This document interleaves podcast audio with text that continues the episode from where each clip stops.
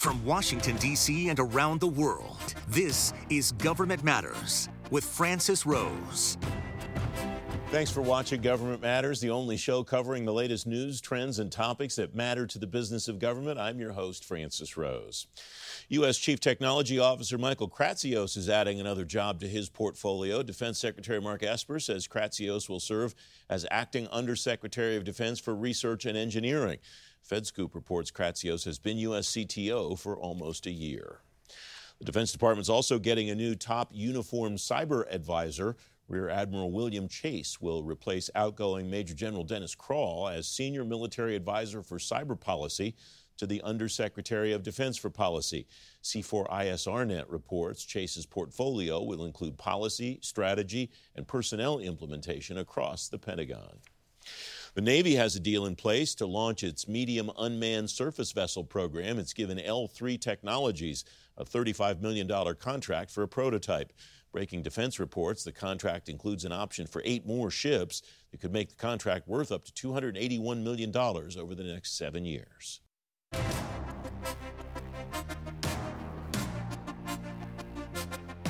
The chairman of the House Oversight and Reform Government Operations Subcommittee, Gerry Connolly, says he'll demand more answers from the Trump administration about how it plans to reopen agencies. One of the witnesses at the committee's hearing about reopening has recommendations to make that reopening easier. Chris Mihm is Managing Director of Strategic Issues, the Government Accountability Office. Chris, thanks very much for coming on the program. What was the message you wanted to convey to the subcommittee at this hearing? Well, it's my great pleasure to be with you today, Francis. The, the, the, key messages, there were actually a couple of them. One is that the government did not shut down and has not shut down. What we're talking about is reentry at this point. Tens of thousands of federal employees, hundreds of thousands, have continued to operate and execute the mission of their agencies using telework and, and, and in other ways uh, during this, this period. Um, however, as agencies think about reentry, there's a number of key considerations that they have to have in place, and including effective planning. Um, telework can be a vital part of that, both during uh, the periods when we're out of our physical locations, as well as going forward into the future. And we think that the Census Bureau has has really shown a a, a good model for how agencies can think about this in, as they've been managing the decennial census. One of the issues that came up at this hearing, Chris, is that the administration does not have a comprehensive plan for every agency. And I wonder if that's the distinction. Is, is the distinction, in your view, that the administration doesn't have a comprehensive plan that then allows the agencies latitude to change their operations? Or is it that the administration doesn't have a comprehensive plan that's the same at every agency, that is uniform among all the agencies? Yeah, and one of the things is that we have a, a, work underway looking at the planning that's going on at, at federal agencies and at the uh, the top kind of government wide. So we're still in search of that that unified plan that you you mentioned. What we would want to see is flexibility at agencies because these are going to be inherently local decisions that agencies are going to have to make, and that's just not agency specific, but that's a, in very specific geographic areas. As we've been seeing, you know, in, in all of us in, in recent weeks, as the uh, coronavirus has continued to roll out across the country, is that it's affecting different areas in different intensity at different points in time. And so, what we want to see is, is certainly a set of uniform guidance a set, a set of consistent questions that agencies can be asking themselves as they think about this. And we think our, our key considerations can be helpful in that regard, but the decisions have to be very, very local in their nature based on science. So, what are those key considerations, Chris? Well, there are a number of them that we think are, are absolutely important, and, and these are all from lessons learned from the H1N1 uh, uh, pandemic uh, back in uh, 2009, 2010. First is that you have to be very intentional in your planning, and that is that you you have to make sure that you're you're you're working off of science, that you're thinking about the operational implications of either being out of the office or once you return to those to the office. Second, you need to be transparent in communicating with your employees, and that has to be two-way communication. You have to understand their anxieties and concerns, and that you have to be able to respond to those anxieties and concerns. Third, as I mentioned a moment ago, they have to be local decisions. Um, Fourth is that we would urge them to, to work very closely with other federal agencies that are located in the same area. It doesn't mean that everybody's going to be making the same decisions at the same point, but to the extent that there are different decisions, we want people to be working off of a similar set of science, a similar set of questions, and then understanding why those differences are taking place across agencies. And fourth, and, or uh, rather, and finally, we believe that you have to be agile. And again, this is what we're seeing as the as the virus continues to roil across the country, is that areas that we thought we, we had uh, gotten over it, or not never over it, but had begun to bend the curve, are now back in the thick of it. Um, other areas are now experiencing it for the first time. You have to understand that a reentry decision that you make today may need to be rolled back tomorrow. The, the what you're describing there is inherently the challenge. It strikes me that the decisions that have to happen here are going to be horizontal as well as vertical a VA office in San Antonio is going to be different than a VA office in San Diego, and the VA office in San Diego is going to be different than the naval uh, installation in San Diego just because of the nature of the people that are there and all those other things. Uh, is there enough material in those key practices that you're suggesting here for people to be able to navigate that matrix, whatever it winds up looking like, Chris? Um, you know, we we always you know like to think our our you know key considerations are going to be helpful to agencies. Frankly, there's a, a number though of of good guidance and, out, uh, and that that's out there for agencies. Obviously, the CDC has uh, information that's out there and checklists. We've seen checklists from uh, OSHA. The Partnership for Public Service has put together a, a, a good list of considerations for agencies. We're doing continuing work, um, looking at agencies and, and working with them as they think about reentry on this. Um, so it's you know we're part and, and believe we we believe we're a constructive part of a larger puzzle that the agencies need to put together as they're thinking about reentry. We have about a minute left, Chris. Continuity of operations wise, this is probably the biggest disruption maybe since 9 11 or Hurricane Katrina for uh, organizations that were affected by that directly. What are the lessons learned based on uh, in the context of COOP? Well, I think there's a, a, couple of things that we need to be thinking about. in, and the you know, perhaps the difference from both 9/11 and Katrina is that you know 9/11 was was a, a, shorter period. Obviously, when we all shut down, and Katrina was was as catastrophic as it was was more isolated, and it provided agencies an ability to to move work to, as it was appropriate to you know to other locations. There's some of that opportunity now, um, but the, what they need to be aware of is that where they think they may be safe, where things may be going well, tomorrow could be a completely different circumstance. And so I think one of the big lessons learned, and it gets back to that agility point is making sure that they're constantly on top of the science, that they're communicating with their employees, keeping them involved in the decisions and understanding the decisions that are being made, and then also understanding that that a decision that's been made today uh, about reentry or not to reenter uh, may have to be radically different. There's also the point, and you were making this a, a moment ago about uh, um, the VA, is that positions that require more contact with the public um, are going to have a, a, a, different set of decision matrix than those that, that don't. Decisions that uh, you know where people have to be in the office in order to do the work will have a different decision matrix where those that uh, for those types of jobs that are better able to telework. Um, so there's a, a, lot of complexity and a lot that agencies need to balance off here. Very difficult decisions that they have to make. Chris Mihm, great insight as always. Thank you very much for coming on. Thank you, sir. I appreciate it.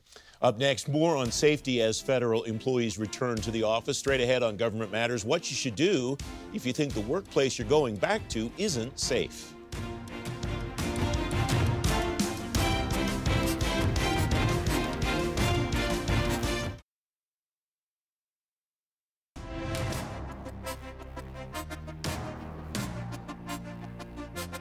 Census Bureau and the Internal Revenue Service are just a couple of the agencies that have plans out now for bringing employees back to offices across the country.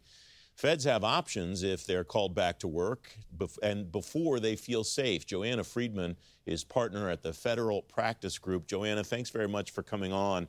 What's the number one or maybe top three things that employees should keep in mind if they're called back and they're not sure their workplace is safe? Thank you so much for having me today. Um, I think there's a, a few things that employees can um, have in mind if they're directed back to work. Um, first and foremost, obviously, the concern is going to be whether the workplace is safe. Um, if it's not, perhaps um, they can request a reasonable accommodation to telework if they have a medical condition that puts them at high risk of exposure to the virus. Um, however, they will have to be able to show that the position that they are in can be performed in a telework status. Um, secondly, employees um, can perhaps use leave under the Safety and Weather Leave Act. Um, however, this is an act that's only eligible for employees who cannot work in a telework status. Um, and so that means that if you can show that your workplace is unsafe or even the commute to your workplace is unsafe, then perhaps you would be eligible for leave under that act. And lastly, um, there are um, certain criteria under the Families First Coronavirus Response Act that will allow employees to at least have um, a couple weeks of paid leave if they themselves are experiencing symptoms from the virus or caring for someone who has the virus or perhaps have no child care alternative or also under a state mandated order to stay at home. The first part of our program tonight, Chris Mihm from the Government Accountability Office talked about the fact that the considerations will be different in every office pretty much across the country. Does that mean that the considerations that employees might have to deal with and that their managers might have to deal with will be different for each location as well, Joanna? I think that's fair. Um, what what we've been seeing with federal employees across the country is that there are different policies that are put into place depending on the agency you're working for, and like you said, depending on the location of of that agency. However, there are certain um, rights and acts that are in place that all federal employees have access to, such as requesting um, a reasonable accommodation under the Rehab Act, or as I mentioned, the Weather and Safety Leave Act or FERCA. What's the recourse that an employee has if it, if he or she asks, for example, for telework, and that request is denied, or, or there are other accommodations an employee asks for that uh, are denied? What what should she do about going to who to try to to get some kind of uh, of remediation? I think the reality is there is no simple fix.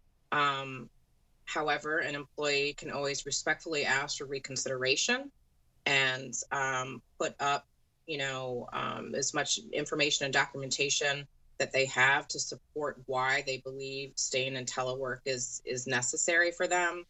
Um, but if if you know, requesting um, a reasonable accommodation or reconsideration of decision is not successful, um, an employee can file a complaint or a disclosure complaint with the Office of Special Counsel or an agency's Office of Inspector General, where essentially they would be saying that the working conditions are unsafe and thus a hazard to themselves and the public.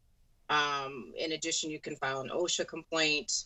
Um, however, unfortunately, any of the aforementioned types of complaints are not going to result in um, a quick result. And so then federal employees are put into that position where if they are directed to report back to the workplace and they refuse to do so, they could very well face disciplinary action for um, failure to obey an order or supervisory instruction.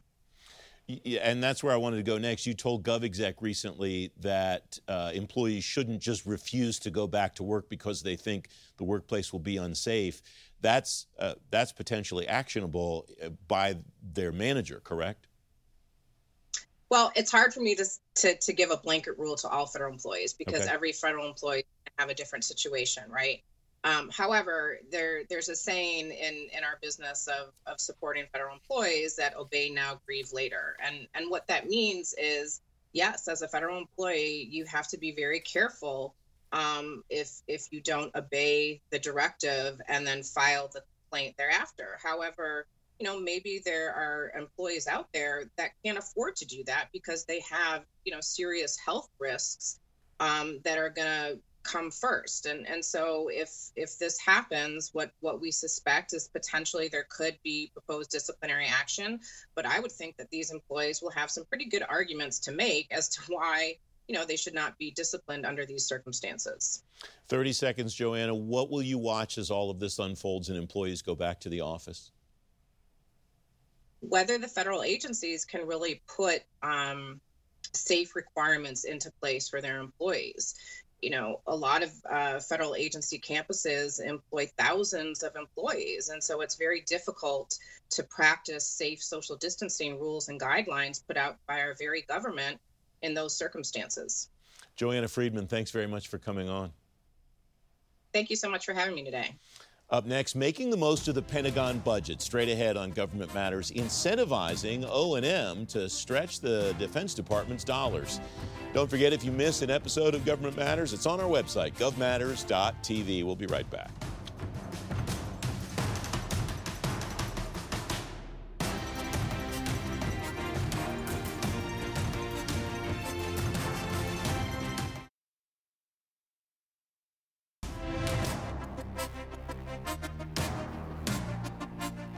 Welcome back. The Pentagon has billions of dollars in a use it or lose it fund for operations and maintenance. The ranking member of the House Armed Services Committee, Mac Thornberry, would like to let the department roll over some of that money from year to year. Lieutenant General Tom Spoehr, U.S. Army, retired as director of the Center for National Defense at the Heritage Foundation. Tom, thanks very much for coming on. You have a new issue brief out about this, but this is not a new issue to you and your colleagues at Heritage.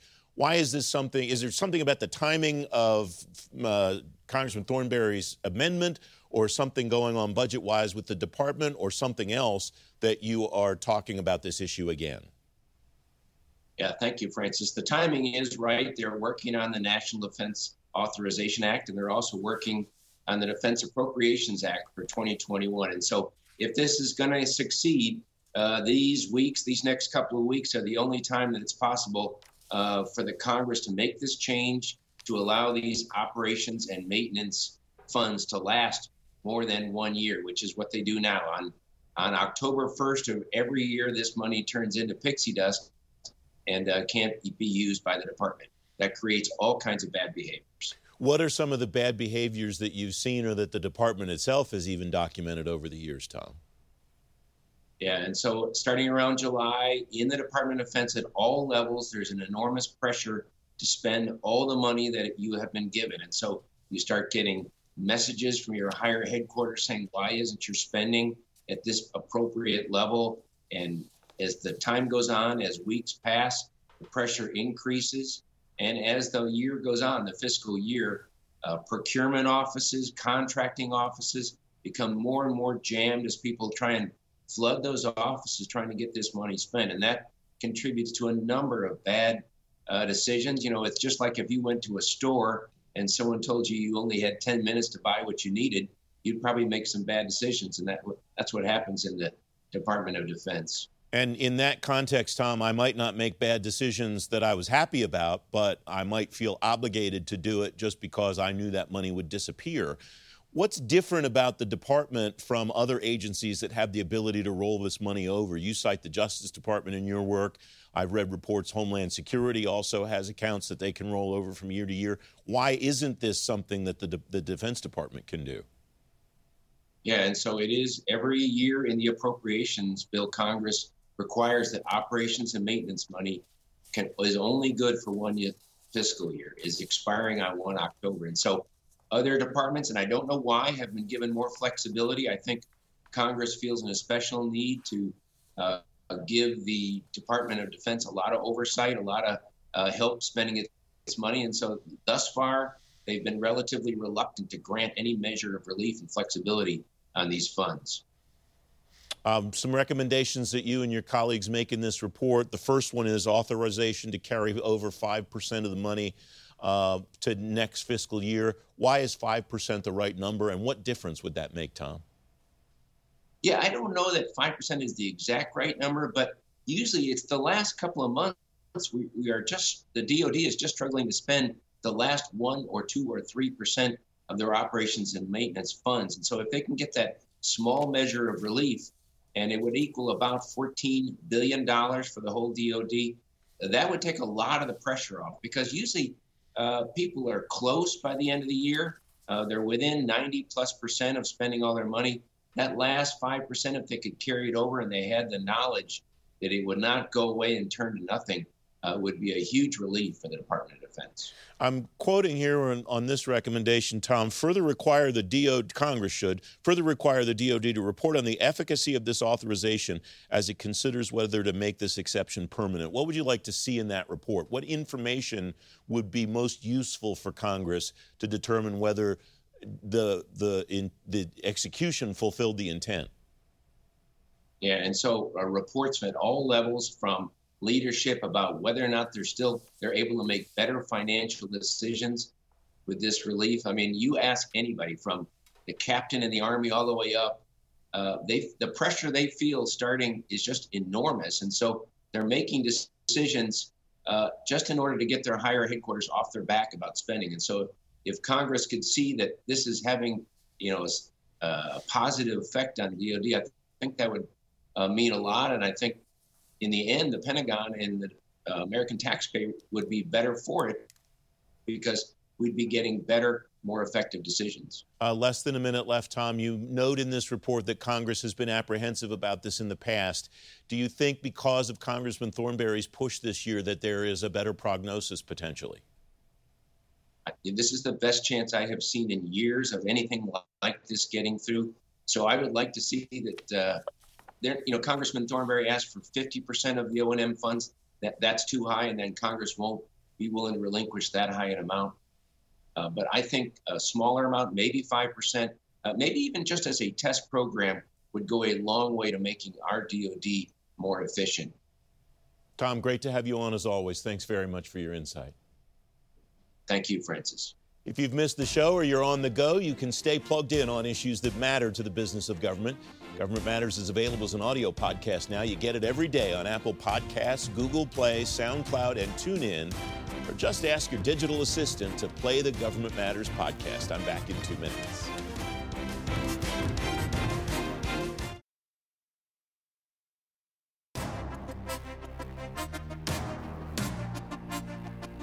In tonight's event spotlight, the NatSec 2020 Coronavirus and Beyond virtual conference is happening this week. Tomorrow's day three. You'll learn how COVID 19's impacted the Navy and Marine Corps with Assistant Secretary for Research, Development, and Acquisition Hondo Geurts, Chief of Naval Personnel, Vice Admiral John Nowell, and more. It is available all week long from 1 to 2 in the afternoon. You can join our free webinar at fedinsider.com or you can tune in to WJLA 24 7 News.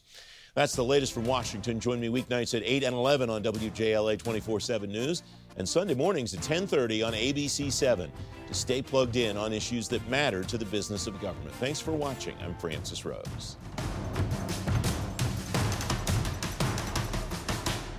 Thanks for listening. Our daily program is produced by Cherise Hanner and Ashley Gallagher. Christy Marriott leads our technical crew. Our web editor is Beatrix Haddon. Government Matters was created by George Jackson.